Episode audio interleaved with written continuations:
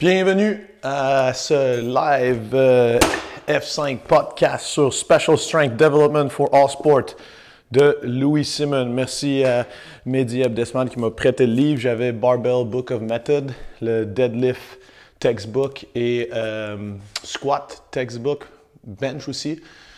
Deadlift Bench et euh, Deadlift Squat pardon et Bench, mais j'avais jamais lu celui-ci.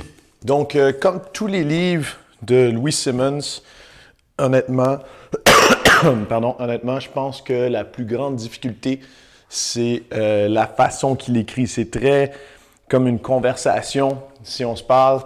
C'est pas que c'est pas réfléchi, c'est que je pense que ça roule à 10 000 à l'heure dans sa tête. C'est des concepts que lui, il connaît depuis 40 ans, qu'il a, pour certains même, euh, pas nécessairement inventé, mais revisité, parce que c'est très basé sur la méthode bulgare et la méthode soviétique. Donc, c'est assez ardu et difficile d'en faire quelque chose si on n'a pas de connaissances. En fait, si je vous parle de ma première euh, aventure avec Westside dans le CrossFit, il parlait avec, euh, ben, un petit peu de Louis Simon, un petit peu de Dave Tate. Euh, je regardais un petit peu la méthode dynamique, puis il y a de ça un peu plus que sept ans. Je suis comme, OK, je vais essayer ça.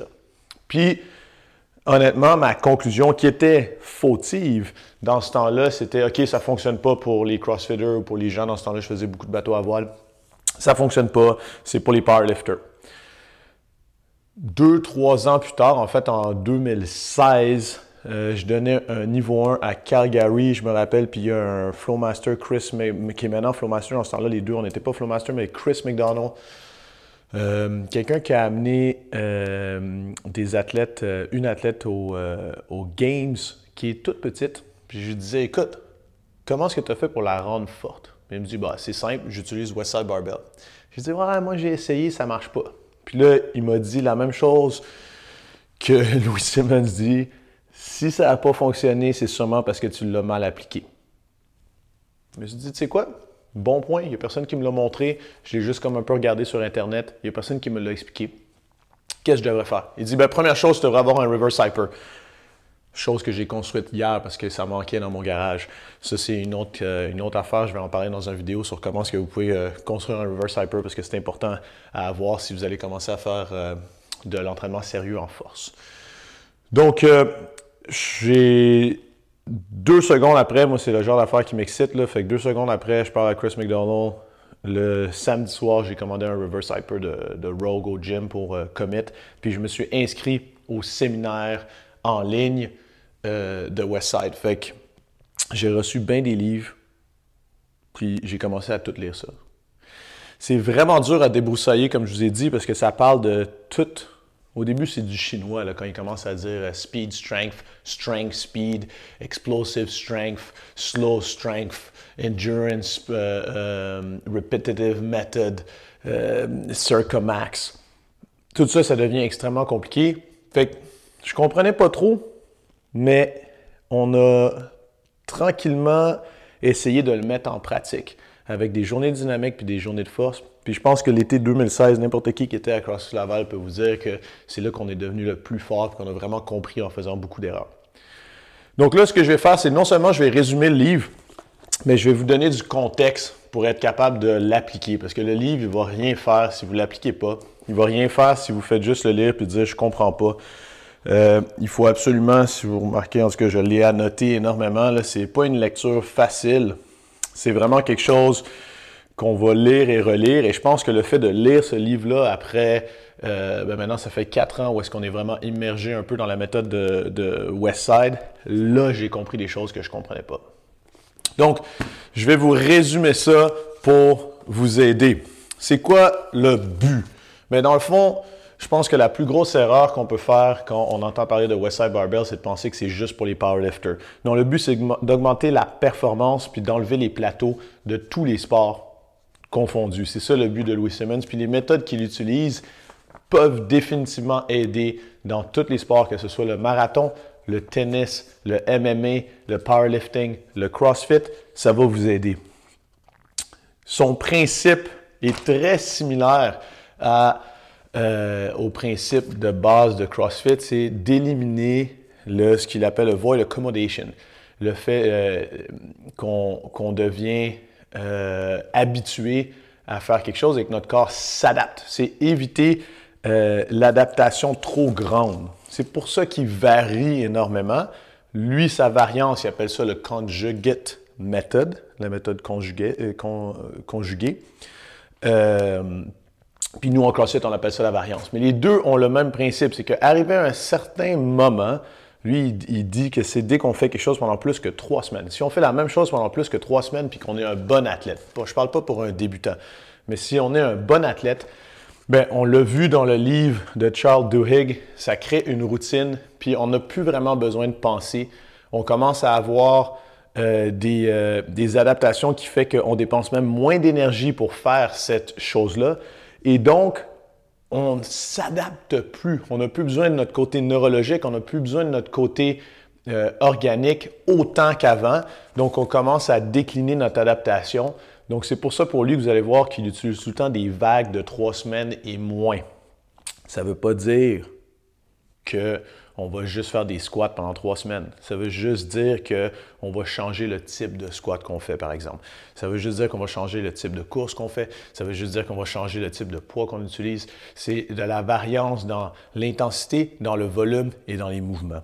Donc ça, c'est le premier concept à comprendre, c'est que son grand but, c'est d'éviter une trop grande adaptation euh, qui diminuerait les gains. Fait avoid accommodation. C'est ça le système conjugate que lui, il a revisité. Est-ce que c'était ça, genre, dans le, gym original Dynamo euh, en Russie? Je ne sais pas. Mais de ce que lui a adapté, c'est ça, c'est très proche de la définition de la variance dans le CrossFit. Euh, pour lui, la force, donc là je parle vraiment pour Louis Simmons, pour lui la force, c'est la meilleure façon de créer un surplus optimal. Qu'est-ce qu'il veut dire par là? C'est que plus on est fort, plus on a des options. Il donne l'exemple d'un champion du monde qui fait un snatch pour la médaille d'or, qui arrive dans le fond, puis en se relevant, fait un pas vers l'avant. Il dit, par définition, sa technique n'était pas parfaite, parce qu'il a dû faire un pas vers l'avant. La barre était légèrement vers l'avant. Mais parce qu'il avait un surplus optimal de force, il a quand même été capable de sauver la rep. Surplus, le ça on le comprend optimal, ça veut juste dire aussi que ce champion du monde-là qui a fait son arraché et qui a dû faire un pas vers l'avant, il y a juste qu'est-ce qu'il a besoin de plus en force, c'est ça le mot optimal, par rapport à un strongman. Un strongman a beaucoup plus de, contractile, euh, de potentiel contractile que cet athlète-là, mais donc ça devient plus un surplus optimal, ça devient un surplus maximal de force. Donc ça, je trouvais ça très intéressant à comprendre. Puis c'est très proche, encore une fois, de notre définition du fitness en CrossFit. C'est d'augmenter la force à quel point? Au point que ça supporte encore une augmentation du fitness, mais que c'est optimal, donc c'est pas au détriment, exemple, de notre course de l'autre bord. Puis ça rejoint exactement la philosophie de M. Louis Simmons, c'est le surplus optimal qui est important. Donc, il parle de beaucoup de forces, mais les trois forces majeures qu'il faut connaître si on est un entraîneur, si on est un athlète, ça va être la force explosive.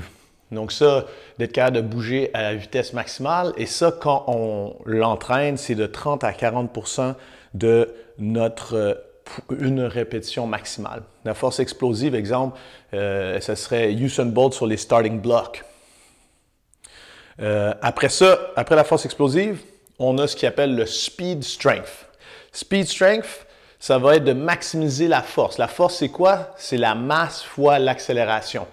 Et là, ce qu'il faut comprendre, dans le fond, et ce qu'il explique extrêmement bien, c'est qu'il y a un certain poids optimal, une masse optimale qui nous permet d'avoir une accélération optimale et qui maximise donc la force fois l'accélération pour maximiser la, euh, la masse fois l'accélération pour maximiser la force. Donc, ce qui veut dire en clair, c'est que si je prends une balle en mousse, elle est extrêmement légère, la masse est très, très, très minime. J'ai beau l'accélérer au maximum, elle n'ira pas très loin. Après, si je prends un poids d'un chalk put, un poids genre qu'on lance aux, Olympiques, le poids est tellement lourd que la masse donc est très grande, que l'accélération que je vais pouvoir faire va être minime, il n'ira pas très loin non plus. Si je prends une base de balle de baseball, là ça va être la masse qui me permet d'avoir l'accélération optimale pour lancer l'objet le plus loin possible. Donc, ce qui essaie de faire comprendre, c'est que quand on fait du speed strength, c'est pas une question de développer, euh, de bouger la plus grosse charge absolue, c'est d'apprendre à développer ce, cet optimal-là de masse fois accélération. Donc, de bouger le plus vite possible avec cette masse. Et donc, si on regarde toutes les études, en haltérophilie, les gens le savent très bien, ils travaillent tout, souvent, souvent, 50% de leurs livres sont entre 70 euh, et 80% et donc, lui, il dit que ce qui serait très important d'utiliser, ce serait 75, 80, 85% pour les vagues de trois semaines dont on reviendra, pour être capable d'avoir cette accélération optimale-là, avec cette masse optimale-là qui maximise la force qu'on pousse dans le sol. Fait que ça, c'est le speed strength. Après ça, il y a, c'est un peu confus parce que là, on inverse, c'est strength speed ou ce qu'il appelle aussi slow strength. J'aime mieux utiliser slow strength parce qu'il y a moins de confusion. Ça, c'est quand on bouge le plus, la plus grosse masse euh, absolue. Donc, quand on fait un deadlift maximal, par exemple, notre barre bouge moins vite que si on avait 75% Donc, c'est pour ça qu'ils appellent ça un slow strength. Puis, apprendre à bouger un objet avec une charge absolue maximale, c'est la façon de recruter le plus d'unités motrices euh, dans, notre, euh, dans notre corps. Neurologiquement, c'est ce qui va donner aussi le plus euh, d'impact pour devenir plus fort. Donc, c'est la meilleure méthode, c'est celle qui préfère, c'est le King of Method. Mais par contre, on ne peut pas tout le temps faire ça, c'est pour ça qu'on va utiliser les autres, sinon on va faire un plateau. Et puis neurologiquement, c'est difficile. Mais il faut apprendre, pour lui, c'est extrêmement important d'apprendre à ce qu'il appelle de battre des records. Et comme on va faire des rotations très souvent en force absolue à chaque semaine, en fait, on change l'effort maximal. Ben, lui, il dit c'est une méthode aussi pour les athlètes qui est très, très, très bonne parce que ça vous apprend à devenir des champions. Pourquoi? Parce qu'à chaque semaine, il faut apprendre à se mettre dans le mood de briser un record. Puis ça, comme il dit, c'est extrêmement important. C'est peut-être, d'après lui, c'est ce qui manque dans les programmes euh, nord-américain d'haltérophilie, c'est apprendre à bouger un peu plus lentement avec une grosse charge, parce qu'on bouge tout le temps à vitesse maximale, 70, 75, 80% puis on commence à avoir du mal, on est détimé quand ça devient un peu plus lourd. Et aussi, on n'est pas nécessairement dans le mindset de savoir comment faire un pic tout le temps. Donc ça, c'est les trois forces principales dont on va parler pour apprendre à, euh, avec ce livre à les développer pour devenir un athlète surhumain, comme il dit. Euh, donc, après, ce qui est très important, c'est si, là, on parle d'entraînement pour, les, euh, pour les sports. Pour lui, l'endurance, pour lui, la préparation physique générale, c'est la base de la pyramide. C'est ce qui est le plus important pour être capable après de récupérer rapidement, donc pour avoir plus de volume d'entraînement, d'être capable de ne pas avoir de, de blessures. Et c'est les fondations, c'est là qu'on va avoir la base qui va nous permettre plus aller large, plus de monter haut vers notre pic qui pourrait être notre sport. Donc, il dit par contre, faites attention à la différence entre l'endurance aérobique et l'endurance anaérobique. Ce qui veut dire par là, c'est que la plupart des sports, c'est du stop and go. Puis dans la plupart des sports, on a tendance à travailler l'endurance seulement. C'est pas que c'est mauvais, mais le problème, c'est qu'on fait seulement la même chose tout le temps on a tendance à travailler l'endurance seulement avec des longues distances de course, longues distances de vélo, longues distances de rameur. Au lieu d'essayer d'enseigner à l'athlète à réduire son ratio de euh, travail-repos, donc être capable d'avoir de moins en moins de repos et de faire toujours de plus en plus le même travail, donc de, de l'anaérobique.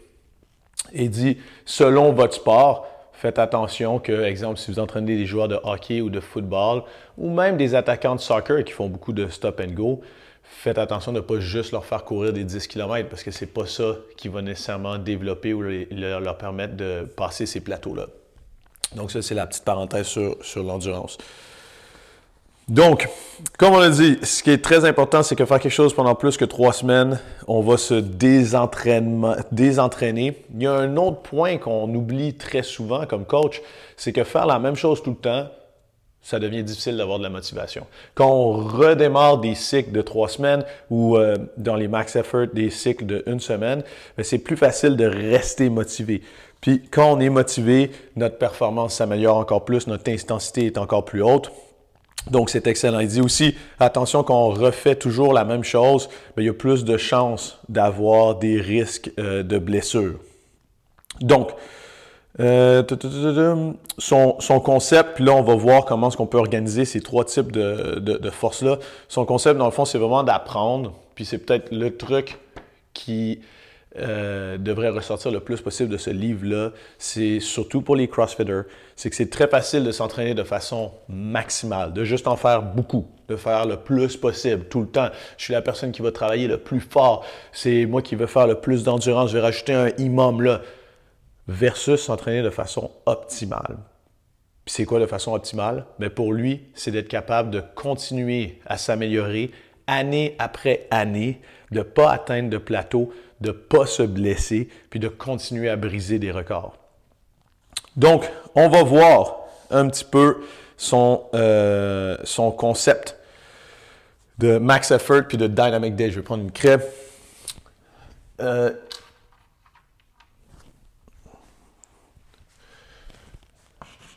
ME, max effort, dynamic.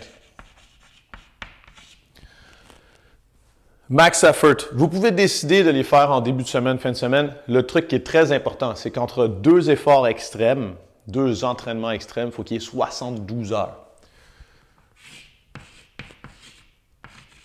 Ça ne veut pas dire que si je fais un max effort back squat lundi,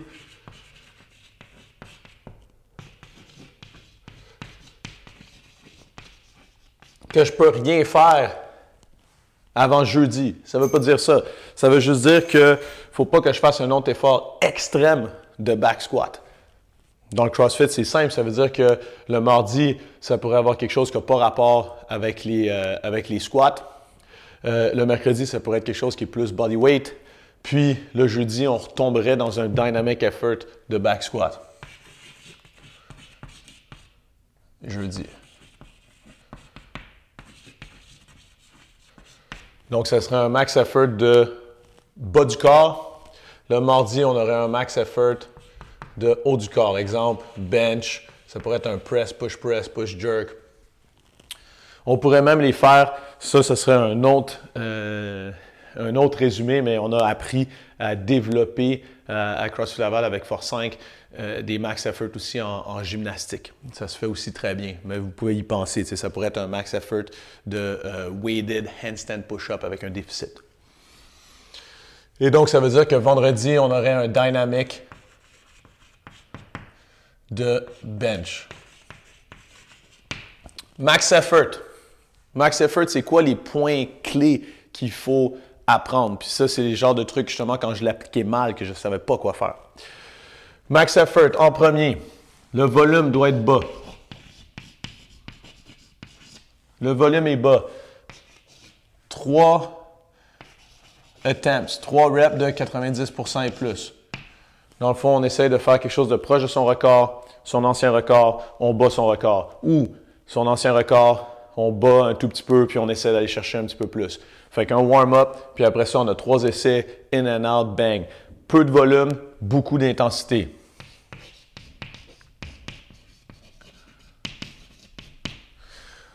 En dynamique, c'est le contraire. On va faire plus de volume. On augmente le volume. Ça va être, le volume, c'est, il serait de 12 fois son 1 rep max en tonnage.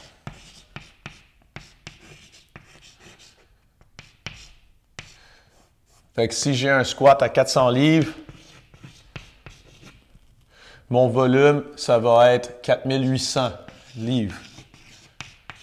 Ça, comment est-ce que c'est fait? C'est fait en 12 fois 2 reps qui sont à 50% de bar weight.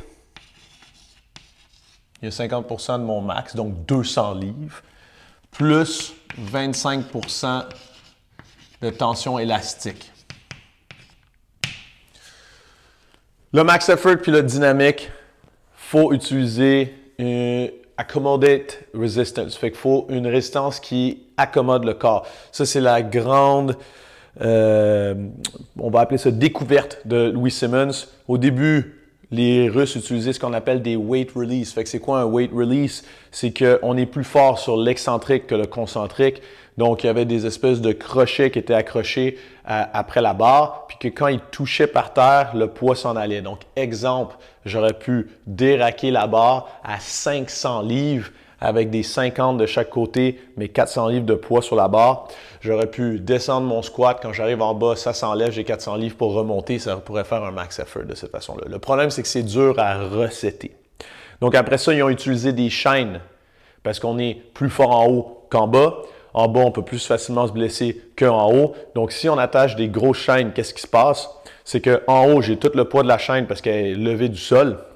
Puis plus je descends, plus il y a de la chaîne qui est à terre, moins il y a de poids sur ma barre. Ça, pas c'est peut-être le classique de la résistance qui euh, différentielle ou accommodée, accommodate resistance, on va dire en anglais comme eux. Mais après ça, il a commencé à utiliser des élastiques. Puis c'est ce qu'il faut utiliser. Les élastiques, non seulement en haut, on a plus de poids qu'en bas, mais en plus, ça accélère la partie excentrique et ça diminue la décélération de la barre parce qu'il faut tout le temps fighter pour accélérer la barre parce que sinon elle va s'arrêter. Puis la décélération de la barre ou la décélération en sport, c'est ça qui fait la différence entre les champions. Exemple, sur un 100 mètres, il y a une accélération, puis après ça, il y a un, maintien, puis les bons athlètes sont capables de le maintenir tout le long, les moins bons athlètes décélèrent.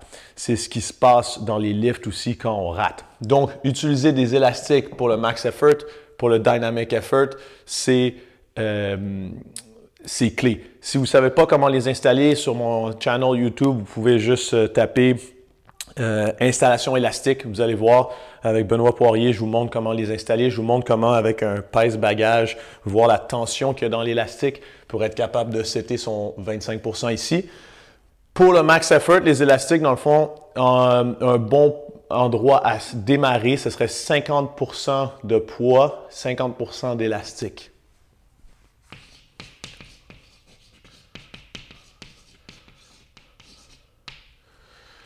Donc, si j'essaie de faire un max à 500 livres, je vais avoir 250 sur la barre, 250 livres en haut d'élastique, donc pas en bas.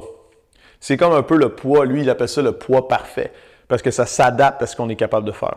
Après, le, euh, la partie, la fameuse partie euh, excentrique. Le but de Louis Simmons, c'est de créer de la performance. Et j'adore sa citation qui dit Big and strong, strong is strong. Ça veut dire, c'est pas d'être gros qui est fort, c'est d'être fort qui est fort. Pour lui, il faut essayer, puis pour la plupart des sports, il comprend que le but, c'est de devenir le plus fort possible sans augmenter son poids de corps. Parce qu'il y a beaucoup de sports avec des catégories de poids. Et il y a beaucoup de sports, comme mon ancien sport, exemple en voile, où est-ce que si je faisais pas 155 livres, c'était problématique pour pouvoir aller vite. Euh, ce serait pareil pour un pilote de Formule 1, ce serait pareil pour un marathonien. Il peut pas commencer à peser 185 livres. Il va avoir du mal à rester, ben, ce sera impossible qu'il soit encore au top au monde. Donc, l'idée, c'est que quand on fait la partie excentrique, on est à peu près 150% plus fort. Donc, si on pense à mettre la même énergie dans descendre la barre que de la monter, on va descendre trop lentement parce qu'on est très fort.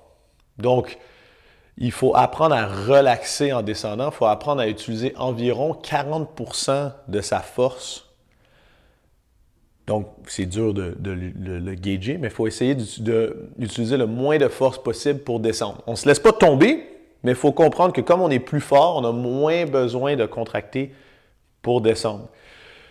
Toutes les études que Louis a fait avec des, lifters très, très, très forts, plus vite il descendait, plus vite il remontait. Il appelle ça overspeed eccentric. Ça, c'est très intéressant. Ça marche même en gymnastique. Quand on fait un handstand push-up, si on descend très lentement, ça devient vraiment dur de remonter. Si on descend vite, contrôlé, parce qu'il ne faut pas se cogner la tête, c'est clair. Mais le plus vite, tout en étant en contrôle, on va pouvoir remonter plus vite. Après, un autre point, c'est que plus on descend lentement, plus ça déchire nos muscles, plus on fait de l'hypertrophie, chose qu'on ne veut pas nécessairement, et plus on est courbaturé, on est raqué. Et comme il dit, le but, c'est pas nécessairement d'être raqué le plus possible, c'est d'augmenter sa performance. Après ça, le type de squat qu'il fait, c'est tout le temps des box squats. Pour une coupe de raisons. Est-ce que vous devriez tout le temps faire des box squats? Pas nécessairement, mais il y a beaucoup d'avantages. Si vous entraînez des sportifs qui sont grands, exemple, comme des joueurs de basket, qui ont souvent des problèmes aux genoux, mais le fait d'être sur une boîte, ça permet d'être plus large, le genou avance beaucoup moins, c'est beaucoup plus centré sur les hanches et ça permet justement de décharger les genoux. On utilise beaucoup plus la chaîne postérieure et le complexe des hanches. Ça nous permet aussi d'ajuster la hauteur pour pas qu'il y ait de, douleur et de descendre graduellement, parce que oui, le but, ce serait de passer la, parallèle. Et euh, ça permet pour beaucoup d'athlètes de rebalancer, dans le fond, la chaîne antérieure et postérieure, où est-ce que dans la plupart des sports, on se développe beaucoup sur la chaîne antérieure, des quadris, euh, ce qui fait qu'après, on a beaucoup plus potentiellement de blessures, blessures au genou.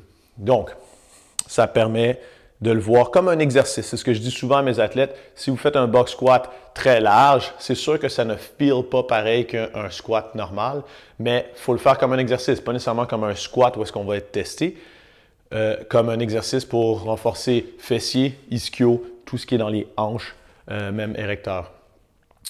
Après, le bon point là-dessus, c'est que si on fait ça, on va pas vraiment avoir de résultat. Il manque un énorme morceau. Puis le morceau qui manque, c'est ce qu'il appelle avec un, accent terrible, special exercise. C'est les exercices spéciaux, pas spatial, spéciaux. Donc c'est l'accessoire. Pour lui, 20% du temps, ça doit être le lift, 80% du temps, euh, de la séance, ça doit être des exercices accessoires, ça doit être 2 à 4 exercices. Où est-ce qu'on utilise la méthode répétitive, ce qui veut dire qu'on fait des répétitions jusqu'à presque échec. Ou est-ce que des fois c'est un peu plus léger, des fois c'est un petit peu plus, euh, euh, plus lourd. Donc, des fois, c'est des centaines, 200 reps quand c'est très léger. Ça, qu'est-ce que ça va faire? Ça va faire grossir nos, tendons. Ça va euh, envoyer un petit peu de sang dans nos ligaments. Ça va préparer, dans le fond, et garder nos articulations en santé parce que quand on va faire des gros efforts, c'est super important de faire ça. Puis quand on vieillit, c'est une très bonne chose aussi. Euh, et ça nous permet surtout, c'est là qu'on individualise l'entraînement. Ça, tout le monde va le faire, puis tout le monde va le faire à son pourcentage. Ce qui veut dire que c'est individualisé par rapport à sa force. Tout le monde va avoir un volume différent, de, un tonnage différent. Tout le monde va faire le même exercice, oui, mais il y en a qui vont peut-être travailler plus large sur le box squat, moins large, dépendamment de leur force et faiblesse. Mais quand on arrive dans l'exercice accessoire, c'est là qu'il faut avoir un bon coach, des bons training partners qui remarquent c'est quoi notre faiblesse dans le mouvement, surtout dans le max effort. C'est quoi qui nous a fait rater, exemple? Est-ce qu'on s'en va vers l'avant? Est-ce qu'on n'est pas capable de rester droit? Est-ce que les genoux rentrent vers l'intérieur? Donc, quel groupe musculaire, parce que Louis Simmons parle comme Stuart McGill, ce qu'il ne faut pas nécessairement, euh, c'est pas qu'il faut pas nécessairement, faut pas isolé parce que les, muscles travaillent en synergie. Donc, on parle de groupe musculaire. On parle pas de faut travailler exactement tel petit muscle. Ça serait vraiment le, complexe de la hanche, de euh, en arrière de la jambe, exemple. Donc, la chaîne postérieure, ischio-fessier ensemble avec les, les mollets. Donc, qu'est-ce qui nous a fait rater? Puis c'est là qu'on target deux à quatre exercices qui, si on faisait des squats, il y a des bonnes chances qu'il y ait quelque chose qui soit euh, hamstring fessier. Donc, il pourrait y avoir des leg curls. Est-ce que c'est parce qu'on a tendance à être blessé, fait qu'on va faire 200 répétitions de leg curl avec un élastique? Est-ce que c'est parce qu'on manque de force, donc on va plus faire 4 ou 5 séries de 10 à 12 répétitions euh, avec un poids aux chevilles? Est-ce que ça peut être euh, on est très fort de façon unilatérale, mais c'est quand on les met ensemble, fait qu'on pourrait faire des glute ham raise. Est-ce que ce serait plus un hip euh, extension, euh, thrust, pardon, un hip thrust? Mais c'est là que vous vous rendez plus fort et que vous allez pouvoir surpasser vos, vos prochains max effort. Dans une chose encore plus importante, dans les max effort, on se motive, on a trois essais, on se met en game mode, puis on lève le plus lourd possible. Le but, c'est de briser son record. Donc, comme on va changer à chaque semaine les max effort, euh, ça veut dire qu'une fois, ça peut être un wide box squat relativement haut. L'autre fois, ça peut être sans boîte, un back squat normal. L'autre fois, ça peut être un front squat régulier avec une boîte très bas. L'autre fois, ça peut être euh, un, un good morning. L'autre fois, ça peut être euh, une hauteur de boîte différente ou avec de la mousse sur la boîte ou sans mousse. Vous voyez le principe, il faut tout le temps varier et connaître ses records. On peut avoir des camber bars, on peut avoir des safety bars, on peut le faire en zerker squat, on peut le faire avec des dumbbells, en goblet squat, you name it. Mais il faut enregistrer son record, puis comme ça, quand on le refait dans 3 mois, 4 mois ou 5 mois, pow, on peut essayer de battre son record de 5 livres minimum. Dans le dynamic effort, le but, comme Stuart McGill, il parle que c'est extrêmement important de faire de l'imagerie mentale, de savoir quel muscle il faut qu'on utilise, de savoir aussi de se motiver à bouger extrêmement rapidement. Si vous avez jamais vu des sessions de dynamic effort, encore une fois, sur mon channel YouTube, vous pouvez en voir où est-ce qu'on tourne vraiment vite, chacun son poids. C'est comme un pit crew genre de NASCAR, puis on se répète tout le temps, même si on est des bons athlètes plus vite, rapide, let's go, leg curl, stand up straight, les hanches vers l'arrière. Il faut tout le temps se rappeler, comme Stuart McGill dit, mentalement, faut pas juste physiquement vouloir aller vite, faut que mentalement, on demande à notre corps d'aller au maximum de sa vitesse. Et le fait d'être capable de s'imager quel groupe musculaire faut utiliser et quand va aider. Donc ça, c'est pour le max effort et le dynamic effort. On a vu aussi un peu le accommodate resistance, euh, pom, pom, pom, pom, pom, et les exercices accessoires. Les exercices accessoires, ça, sky is the limit. Mais en, pratique, il va y avoir beaucoup de choses comme sled, reverse hyper, good morning, hip thrust, box jump, leg curl, glutam raise, GHD, stand up, euh, sit up, toes to bar, euh, pull up, barbell row, dumbbell row, press, lateral raise, tricep extension. Vous voyez le principe.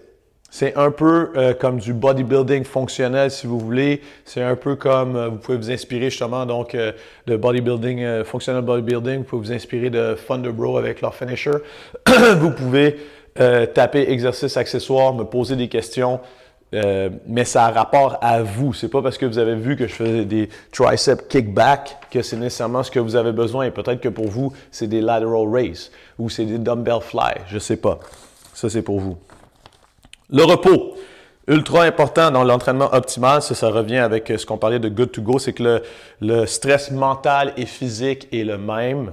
Ton corps ne voit pas la différence, ce qui veut dire qu'il faut absolument essayer de diminuer le stress à l'extérieur de son entraînement. Une des façons que eux ils font, parce qu'ils ont tellement de connaissances là-dedans, c'est qu'ils n'ont pas vraiment de plan formel avant d'arriver à la session.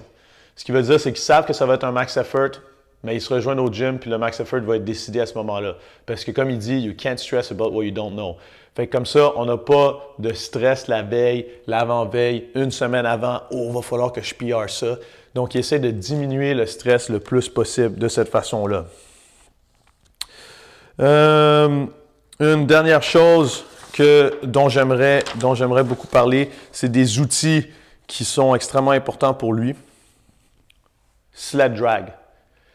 Vous pouvez vous attacher un pneu avec un peu de ciment dedans. Vous pouvez prendre une planche de bois, la mettre à terre, mettre un petit œillet pour pouvoir tirer une corde avec une ceinture, puis on met une plaque dessus. Ça n'a pas besoin d'être compliqué, mais c'est un des meilleurs outils pas chers. Ça coûte, euh, je pense, 90$ à Rogue si ce n'est pas out of stock en ce moment. Vous pouvez regarder sur Gorilla, sur Tidax. Euh, il y a plein de fournisseurs qui en font. Pour la récupération, donc, vous pouvez marcher, exemple, 1000. Quand il fait de la sled, c'est souvent, souvent, souvent. C'est deux tiers du temps en marchant, où est-ce qu'il y a le talon qui touche au sol, puis c'est délibérément un premier pas à chaque fois que je tire pour vraiment renforcer toute la chaîne postérieure. Un autre tiers du temps, ça va être sur l'avant du pied, donc ball of the foot, où est-ce que là, ça ressemble un petit peu plus à euh, du power, pas du power walk, parce que power walk c'est avec le talon, mais un petit peu plus comme un semi-jogging, mais sans jogger, où est-ce qu'on ferait une traction de, euh, rapide de, la sled, fait que deux tiers du temps en marchant, deux tiers sur l'avant sur du pied. Mais vous pouvez l'utiliser énormément aussi pour éliminer la décélération dans la plupart des sports. Si vous êtes un sprinter et que ça vous prend environ 20 secondes faire votre event de course, vous pouvez mettre un poids sur la sled et voir pendant 20 secondes quelle est votre distance. Après ça, ce que vous essayez de faire, c'est tout en marchant euh, à la, avec la même technique, donc pas en courant, en marchant avec le talon en premier, vous rajoutez du poids, vous essayez de faire plus vite et vous arrivez à trouver le poids maximal que vous arrivez en battant votre record sur cette distance-là qui a rapport à votre event.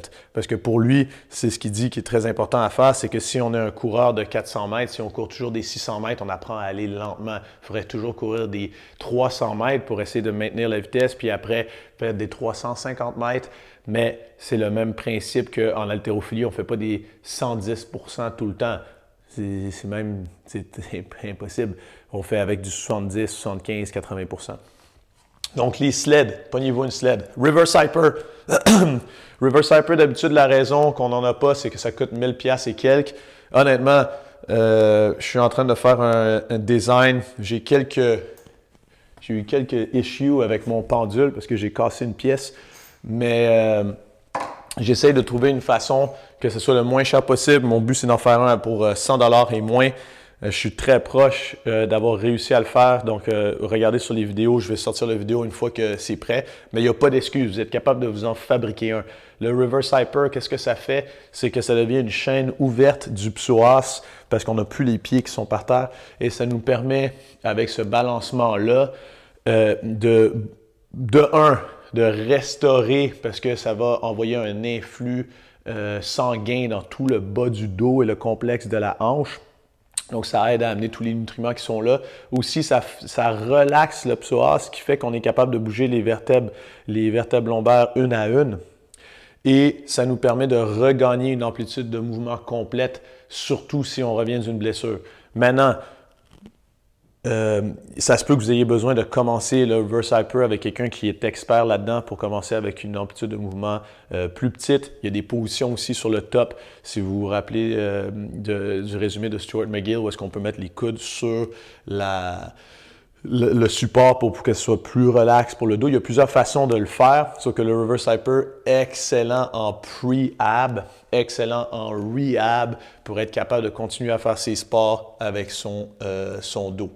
C'est sûr que dans certains des outils aussi, il parle du belt squat machine, surtout que quand on est, quand on, est facilement blessé au haut du dos ou si on revient d'une blessure, ça nous permet de se charger en mettant une ceinture, puis il y a un câble qui nous tire vers le bas euh, je suis en train de voir des méthodes aussi pour en avoir une version euh, moins chère, parce que c'est le problème un peu euh, de tout le monde dire ouais, mais c'est trop cher, mais il y a tout le temps une solution. Fait que ça, c'est des outils qui nous permettent de continuer à s'entraîner même dans les moments qui sont plus difficiles. Donc, si on résume, entraînez-vous de façon optimale. Puis si vous vous rendez compte que vous n'entraînez pas de façon optimale, allez chercher un coach qui vous permet de vous entraîner de façon optimale ou du moins quelqu'un qui vous aide à vous mettre sur la bonne voie. Et euh, l'autre chose, c'est apprenez à gagner.